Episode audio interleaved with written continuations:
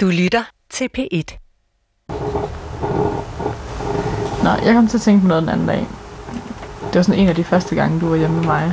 Ja. Hvor jeg tror, jeg får sagt noget i nærheden af, jeg er faktisk ikke sikker på, om jeg skal have børn. Er det spændt på? Kan du huske, hvad du svarede til det? Hmm, nej, jeg har nok prøvet at slukke sådan, jamen, er du helt sikker? Ah, er du nu det?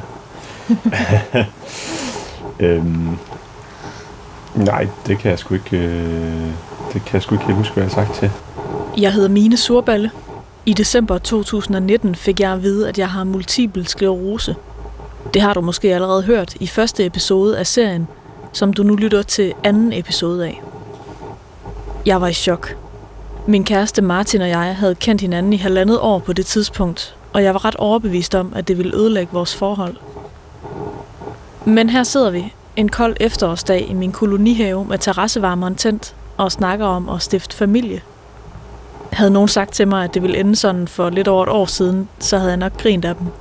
For nytårsaften 2019, der var jeg ved at slå op med Martin, fordi han ikke havde en varmluftsovn. Det vender jeg tilbage til. Men, Du øh, sagde, "Men det skal jeg. Jeg skal have børn. Ja, Det er bare sådan, det er. Det skal jeg bare.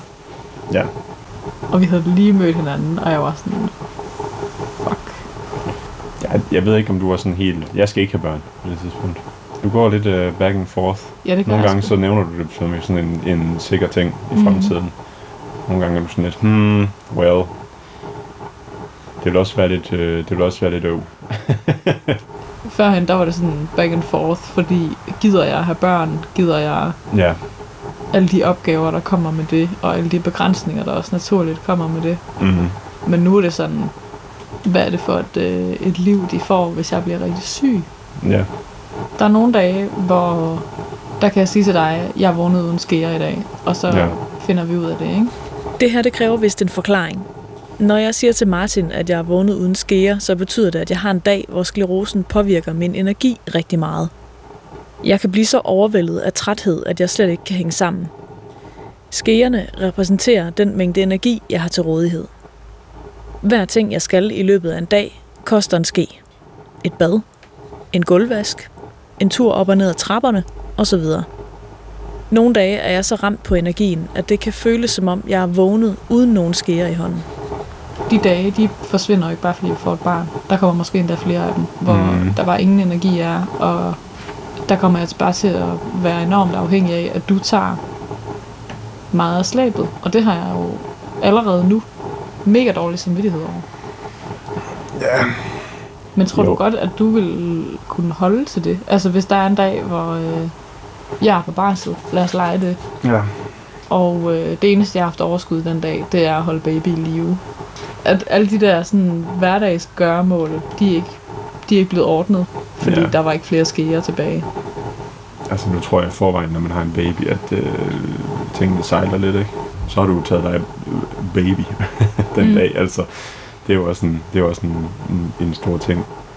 Det kan jeg simpelthen ikke sidde og sige nu. Ja, ja, det, jamen, ved du hvad, det er jeg bare klar til.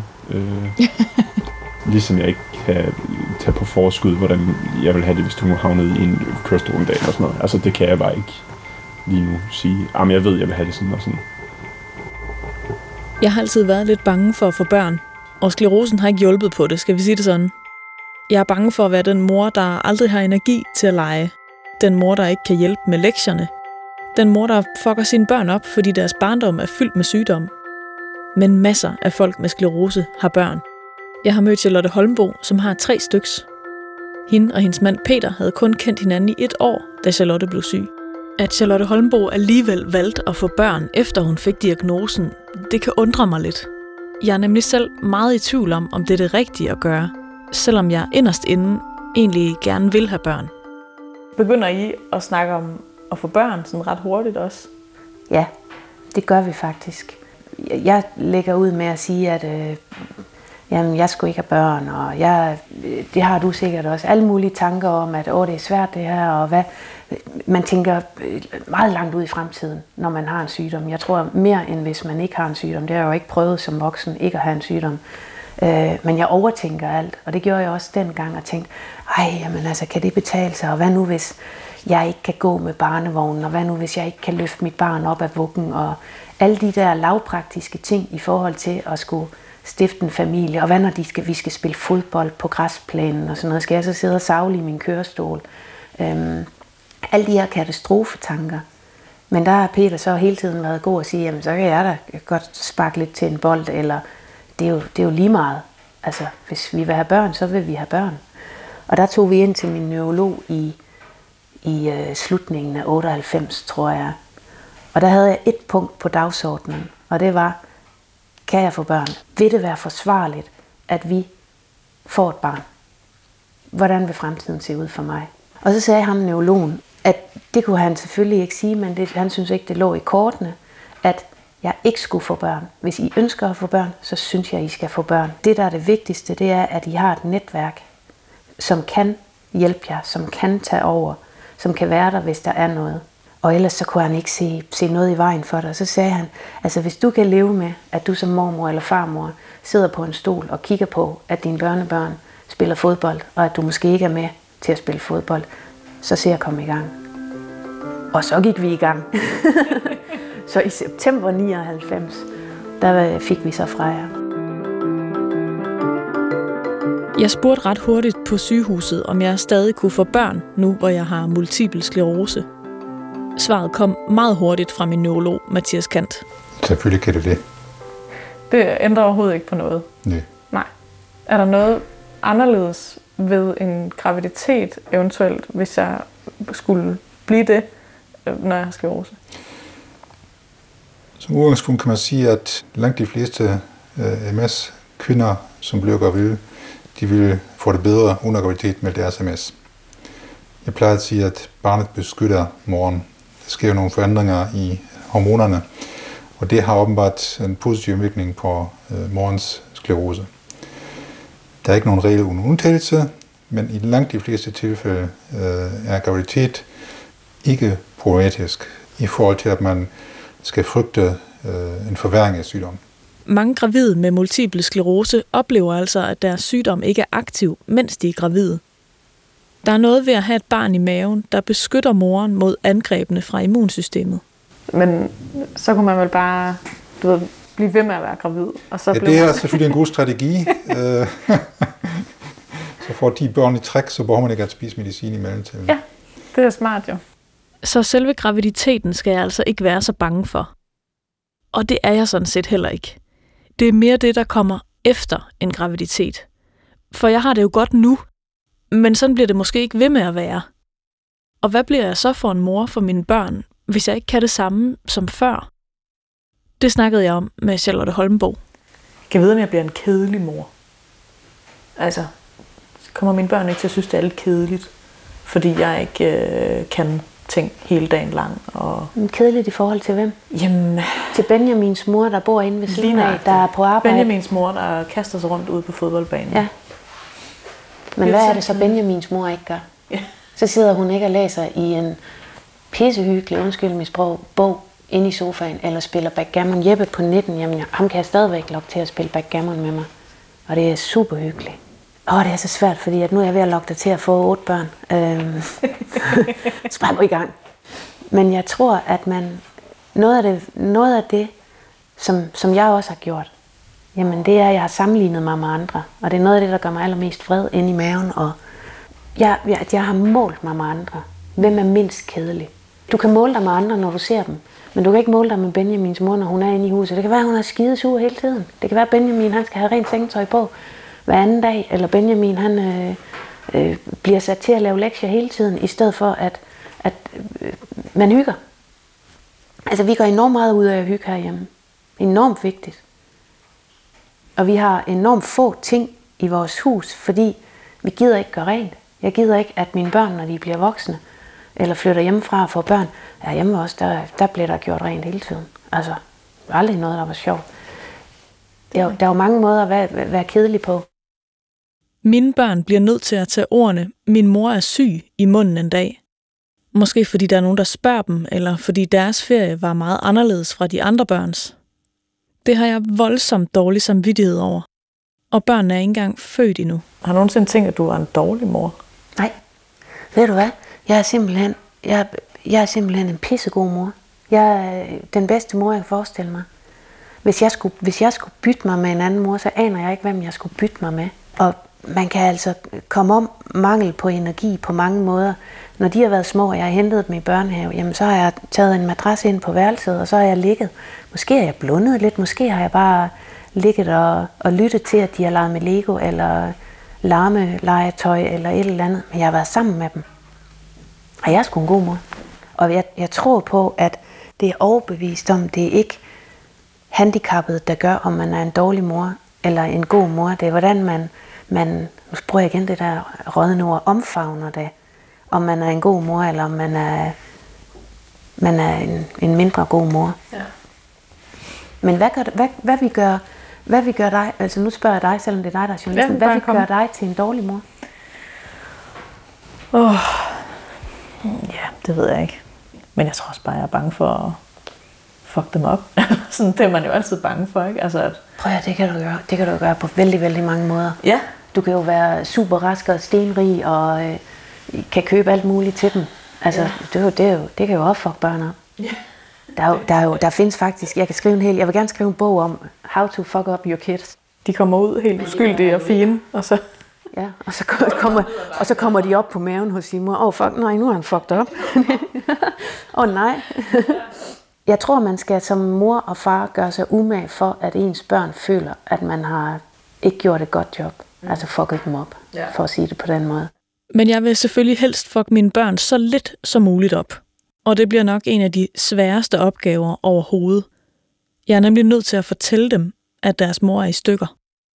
Men det er ikke alle forældre med alvorlig sygdom, der føler, at det er det rigtige at fortælle deres børn om det. Det siger psykolog på Haslev Sklerosehospital Line Vejlgaard Laversen. Det vi sådan helt grundlæggende kan sige, det er, at børn, der ikke informeres, overlades til deres fantasi. Og børn søger at skabe mening, forståelse af deres verden, skabe kontrol. Og øh, det gør de på den måde, de nu formår i forhold til deres udviklingstrin. Så hvis, hvis der er noget, at de ikke ved, jamen så kan det være, at de forestiller sig, hvad det kunne være. Helt grundlæggende kan de jo frygte, om mor og far skal dø. De kan frygte, om mor og far ikke kan tage sig af dem. De kan frygte, om det smitter, altså at de selv kommer til at have det sådan, som de måske ser. Og så kan de frygte, eller de kan få en fornemmelse af, om det kan være deres skyld, om, øh, om mor eller far har det sådan, fordi de var uartige i sidste uge, eller de kan også tænke, når, man, når mor og far, der er et eller andet her, der er utrygt, så prøver jeg at skabe kontrol, så jeg prøver at gå ind og tage over, eller er rigtig sød, eller øh, gør nogle af de ting, som måske ikke falder barnet helt naturligt, men som de gør for at skabe kontrol over situationen.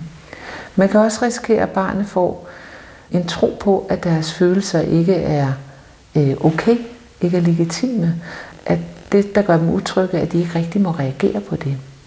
Hvorimod hvis man tillader, at både barn og voksen siger, det er helt naturligt, at vi bliver ked af, at det her det er flyttet ind i vores liv, og vi skal finde en måde at få det til at fungere. Lægerne gør alt det, de kan for at hjælpe mor, og øh, du skal være barn, jeg er den voksne, og, og forsikre barnet om, at mor og far er der. Mor og far vil gøre det, de kan.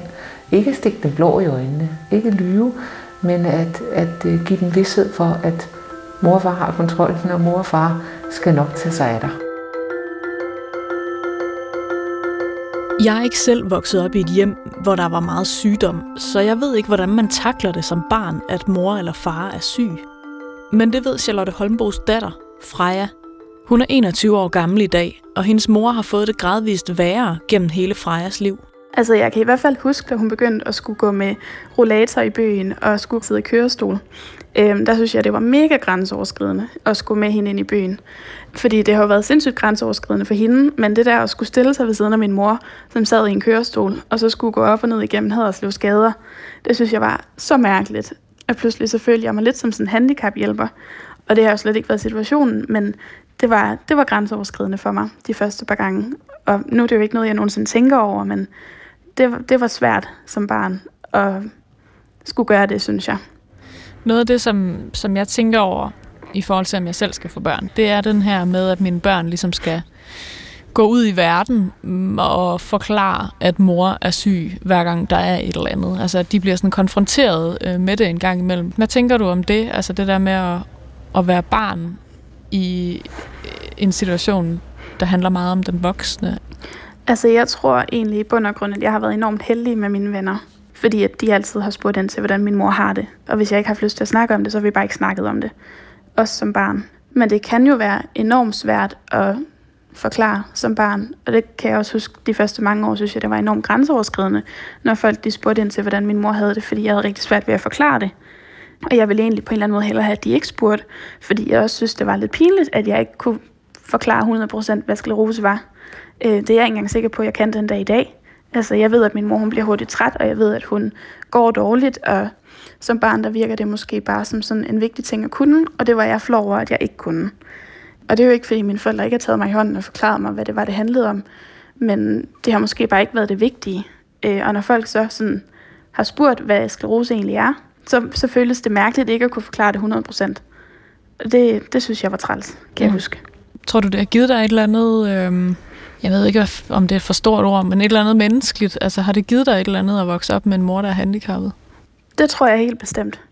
Det er jeg slet ikke i tvivl om. Jeg tror, at det har lært mig at tænke mere på andre. Altså det der med at hjælpe og ligesom øh, være der for andre. Jeg, altså, nu, nu lyder det, jeg vil da ønske, at min mor ikke havde sklerose, men jeg tror også i sidste ende, at det har givet noget positivt, både for mig og min familie, at der er det her sammenhold på en eller anden måde. Altså, at vi er så gode til at hjælpe hinanden og være der for hinanden. Det tror jeg, det har lært mig. Efter julen 2019 er jeg hjemme hos Martin i Aalborg, og jeg prøver at få ro på, men det er rigtig svært. Hele min krop er i alarmberedskab, og jeg tager sovepiller for at falde i søvn om natten. Det er som om, at her er virkeligheden, og to skridt ved siden af den står jeg. For at finde frem til noget genkendeligt, sætter vi Matador på. Jeg har set den serie måske 10 gange, og jeg kan den forfra og bagfra. Men der er noget off ved den den her gang. Det er ikke den Matador, jeg kender. Altså, Maud er stadig ret pivet, lige indtil episode 12. Og Ove Sprogø kan stadig ikke tale med en fynsk dialekt. Men der er alligevel noget anderledes ved serien. Små detaljer er lavet om, og der mangler hele dialoger, som jeg kan huske er der, men som aldrig dukker op på skærmen. Jeg insisterer på, at Martin må have fundet en eller anden særlig genindspilning af serien, men det nægter han.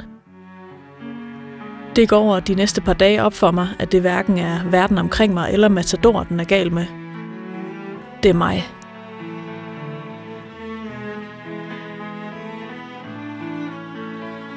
Det at få en, en svær besked i livet, kan jo gøre noget rigtig indgribende ved os som mennesker.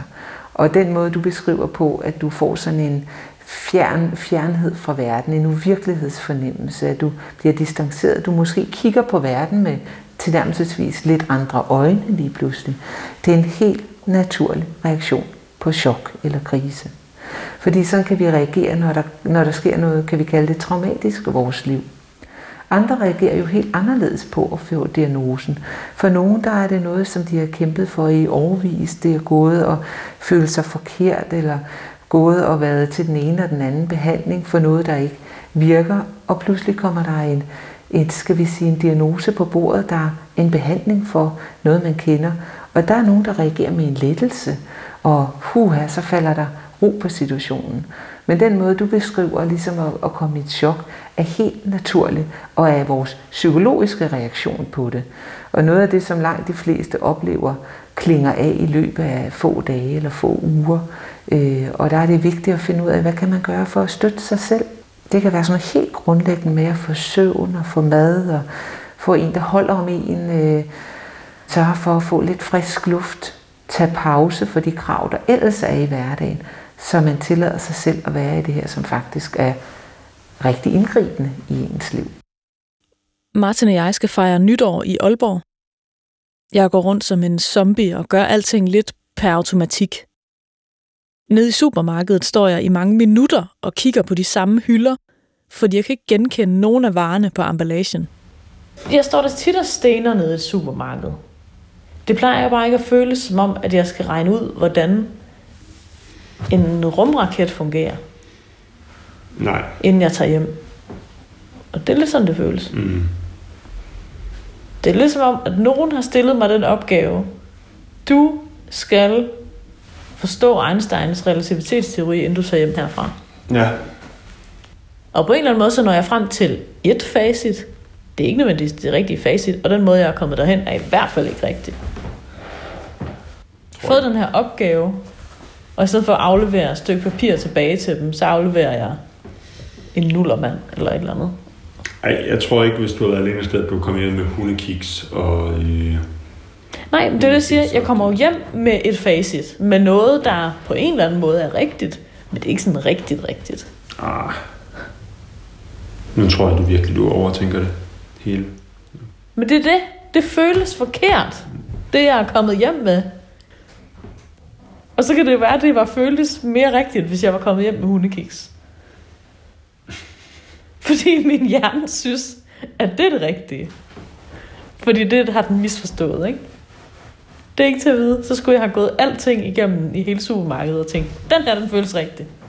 Mm. Det står ikke på listen, men det føles rigtigt med den her. Ja, så havde jeg sgu været lidt, så havde jeg været lidt nervøs, hvis du var kommet hjem med Men det er den bedste måde, jeg kan forklare på, hvad der foregår i hovedet på mig lige nu. Ja.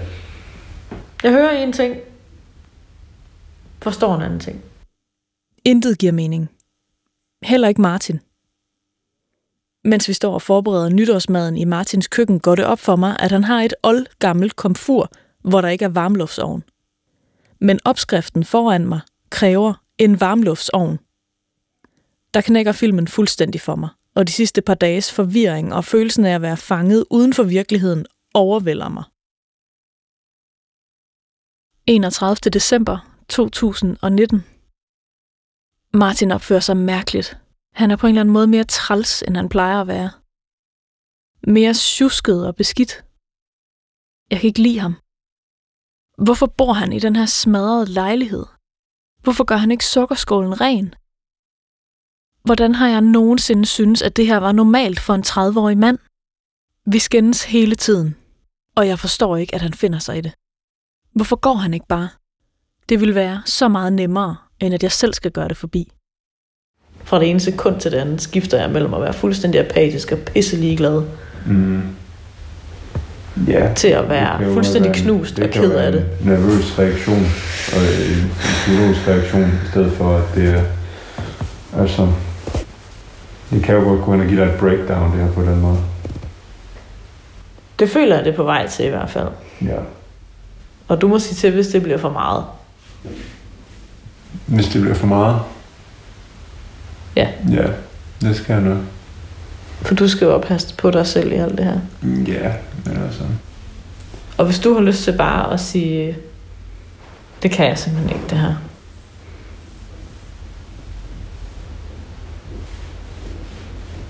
Så skal du gøre det. Det ved jeg godt, Mina. Jeg kan godt... Jeg, jeg tager valg selv. Jeg reflekterer altid over, hvad jeg godt kan og hvad jeg ikke kan. Mm.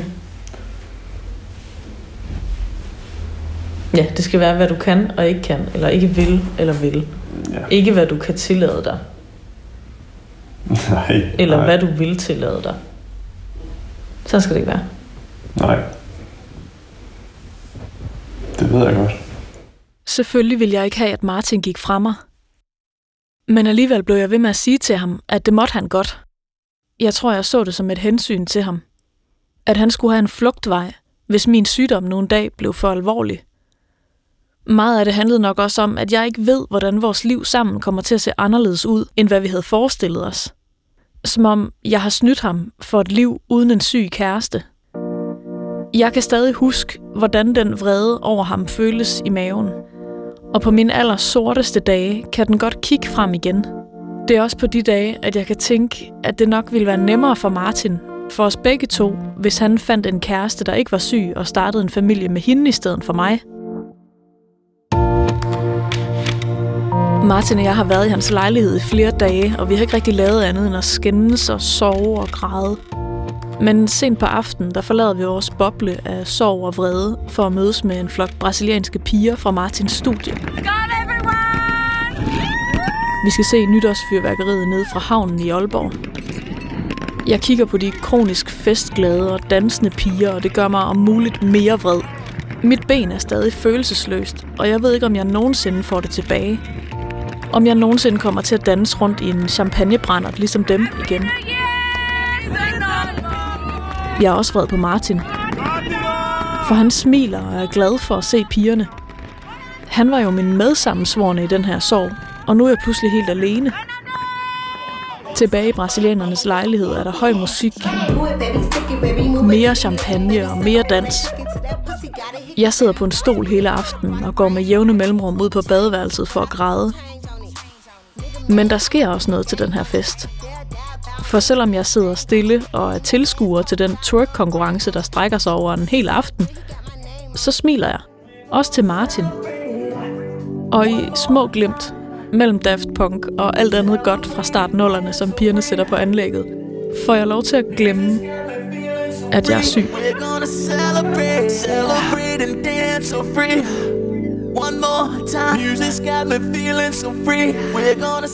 Selvom jeg frygter, at Martin en dag går fra mig på grund af min sygdom, så holder jeg fast i tanken om, at han blev hos mig gennem den nytårsaften. Og hvis han kunne klare det, så tror jeg, jeg får lov til at beholde ham.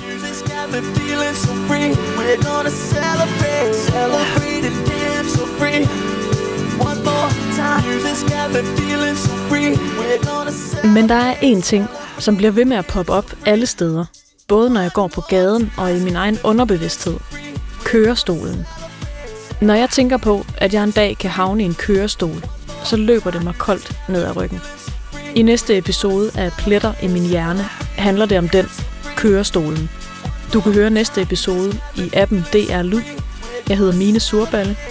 Min redaktør er Mette Willumsen. Tak til Charlotte og Freja Holmbo for at dele ud af deres erfaringer.